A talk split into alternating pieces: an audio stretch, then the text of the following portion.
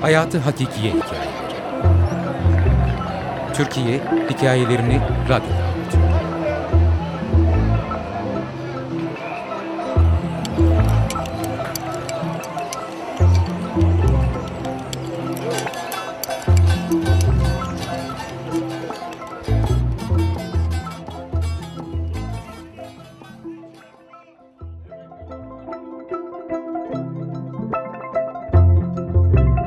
Karanlık Oda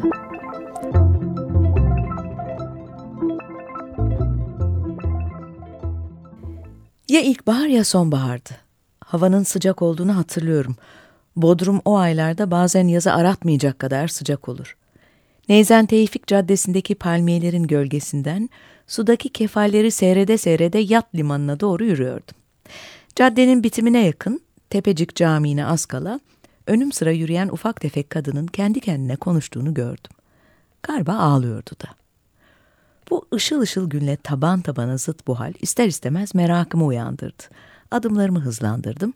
Az sonra yan yana geldik. Kafamı çevirip kadına baktım. Çok kederli bir yüzle o da bana döndü. Hiç duraksamadan ne var diye sordum. Adımlarımızı birbirimize uydurup yürümeye devam ettik.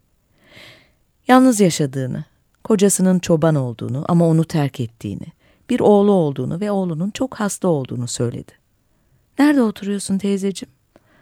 Arkalarda yukarılara doğru oturuyorum kızım.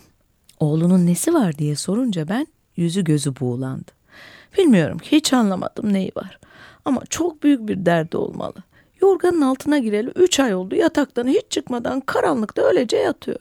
Ne var oğlum deyince de yok bir şey ana deyip kafasını gene yorganın altına sokuyor. Babasına haber ettim.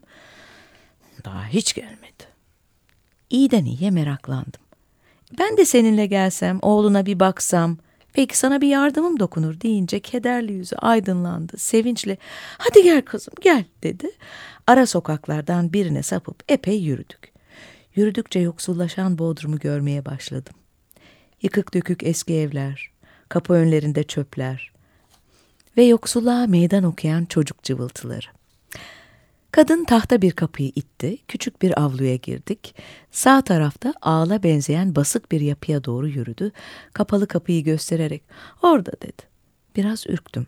Sen gelmeyecek mi diye sordum. İsteksizce kapıya yaklaştı, kapıyı açtı. Dışarının aydınlığından sonra içerisi o kadar karanlık geldi ki birkaç saniye hiçbir şey göremedim. Sonra yerdeki yatağı ve yorganın altındaki vücudu görür gibi oldum. Beni en çok havadaki ağır koku etkiledi. O buruk, kekremsi ve eskimiş koku. O koku sanki beni korkuttu. Kendimi çaresiz hissettim. Bu çaresizlikle birkaç saniye boğuştum. Kapı eşinde beni izleyen anneyi daha fazla huzursuz etmemek için hemen toparlandım. Yerdeki yatağın kenarına oturdum. Yavaşça yorganın ucunu kaldırıp çocuğun yüzünü görmeye çalıştım. Kapı aralığından gelen ışıkta çocuğun başı göründü. Saçı ve kaşları kazınmıştı. Sararmış solmuş bu yüzün sahibi yirmili yaşları geride bırakmışa benziyordu. O bana hiç bakmadı. Yorgun göz kapaklarını hafifçe aralayarak yorganın ucunu yavaşça çekti elimden ve kafasını örttü tekrar. Kapanan yorganın eskimiş, tiftiklenmiş kirli beyaz işlerine şaşkınlıkla baka kaldım. İlk aklıma gelen hükümet tabibi arkadaşım Doktor Y.O.'dan yardım istemek oldu. O tam bu işlerin adamıydı.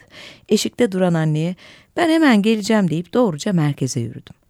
Doktor arkadaşıma durumu bir bir anlattım. İki saat sonra onunla o karanlık odanın eşiğindeydik. Arkadaşım kapıyı aralayıp içeri girer girmez bize dönüp siz dışarıda bekleyin dedi. Biz de konuşmadan sessizce avluda beklemeye başladık. Bir saat sonra arkadaşım dışarı çıktı. Sen merak etme anacığım. Biz bunun bir çaresini bulacağız dedi. Sonra bana dönüp gidelim dedi. Sokağa çıktık. Doktor arkadaşım üzgün bir ses tonuyla bu çocuğu bir an evvel hastaneye yatırmamız gerekiyor. Ayrıca para da bulmamız lazım. Çünkü bu çocuk çabuk iyileşemeyecek. Bu kadıncağız da bu masrafları karşılayamaz dedi. Çocuk cinsel tacize uğramıştı. Karanlık odaya sakladığı bedeni ve ruhu çok hastaydı. Duyduklarım bende önce büyük bir öfke yarattı ama hemen toparlanıp bu ana oğula gerekli olan paranın tedariki için kimlere gitmem gerektiğini düşünmeye başladım. Ne gariptir ki hiç ummadığım insanlar yardım etmeyi reddetti. hiç beklemediğim insanlar da seve seve yardım etti. Çocuk YO'nun gözetiminde İzmir'de bir hastaneye yatırıldı. Bodrum'a uzun bir süre sonra geldi. Onu bir kere daha gördüm. Bakışlarından beni hatırlamadığını anladım. Aylar sonra tekrar gördüğüm bu gözler, gürleşmiş kaşlarının altından gülümseyerek bakıyordu. Karanlık Oda Yazar Filiz Elman Editör Birgül Oğuz Okuyan Tilbe Saran